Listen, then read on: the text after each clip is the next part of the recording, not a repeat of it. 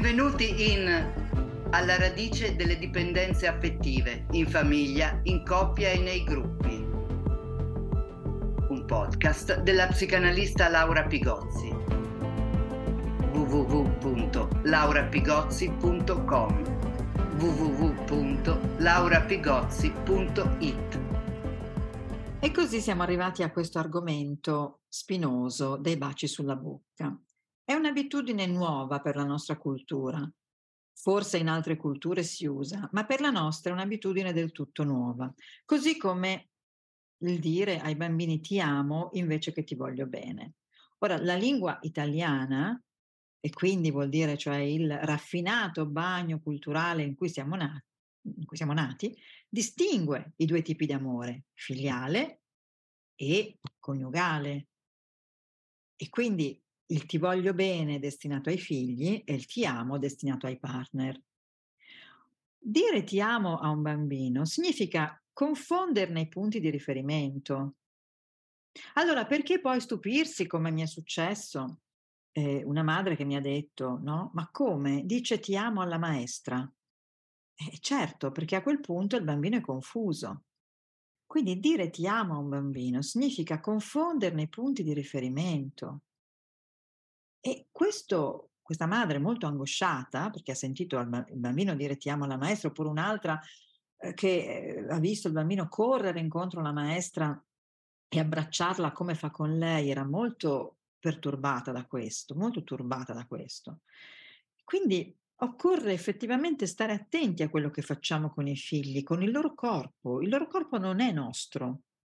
Allora bisogna distinguere gli ambiti e la parola che ha una funzione umanizzante deve essere usata con criterio, quindi non con indistinzione, non che simbiotizzi le le situazioni, ma e che tolga soprattutto i figli dal ruolo di oggetti di soddisfazione.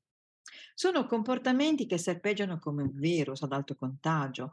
Mm, ci sono stati sui social molti influencer eh, cantanti, calciatori. Ora tutti abbiamo visto, credo, le foto della Ferragni, di, della Pausini, di Beckham, no? Eh, tutti hanno presente queste foto in cui loro baciano, per esempio, sulla bocca i loro figli. Allora, questo questo diciamo, comportamento si può pensare forse che, per esempio, la figlia tredicenne dell'ex calciatore come potrà elaborare un super padre che la bacia sulla bocca? Perché non c'è questo segno della differenza, di confine tra generazioni. Quindi, ora, tra l'amore filiale e l'amore passionale, tra l'amore per i genitori e l'amore per un compagno, non c'è un continuum, perché altrimenti ricadiamo nella dipendenza affettiva di cui abbiamo parlato nella prima, nella prima puntata. La dipendenza affettiva noi dobbiamo capire che nasce in famiglia e nasce anche da questi comportamenti, comportamenti che creano, che creano dei dipendenti affettivi. Perché, perché, la dipendenza affettiva? Quando nasce la, difend- la dipendenza affettiva? Quando non c'è confine, quando non c'è separazione, quando una generazione non è distinta da un'altra.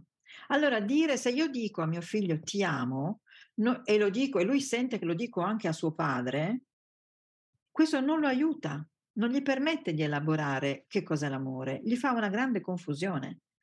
E quindi l'amore filiale e l'amore passionale vanno distinti perché altrimenti ci si ritroverà a cercare nel partner un sostituto del genitore e quindi ad avere una relazione con lui di tipo sadomasochista in qualche modo, cioè una relazione con un genitore che dato che non è un genitore ci controlla e ci in qualche modo sì, entriamo in una relazione di dipendenza, ci fa diventare dipendenti.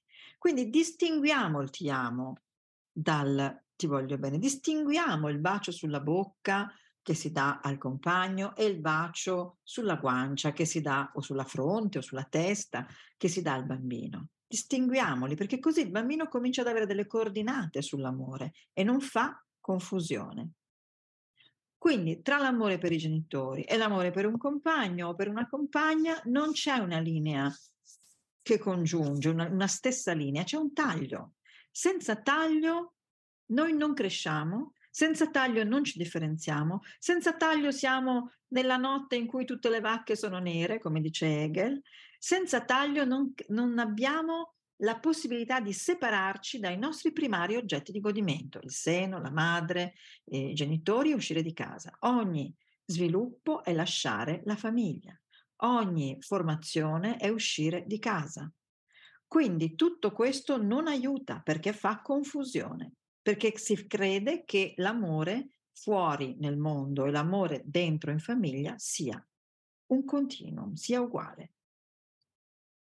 E molte unioni oggi crollano proprio perché non c'è stata questa distinzione e così le giovani coppie sono invase dalle pretese dei genitori degli uni e degli altri. Noi abbiamo la maggior, una della la grandissima parte delle eh, separazioni, da qualche parte ho anche il dato, che poi magari vi dirò in un'altra puntata, tra coniugi, è dovuta all'invadenza dei genitori. È chiaro che un genitore che ha avuto il figlio come suo, che l'ha baciato come un partner sulle labbra, che gli ha detto ti amo. Poi a questo genitore risulta difficile capire che il figlio se n'è andato e che un altro gli dirà ti amo, un altro lo bacerà sulle labbra.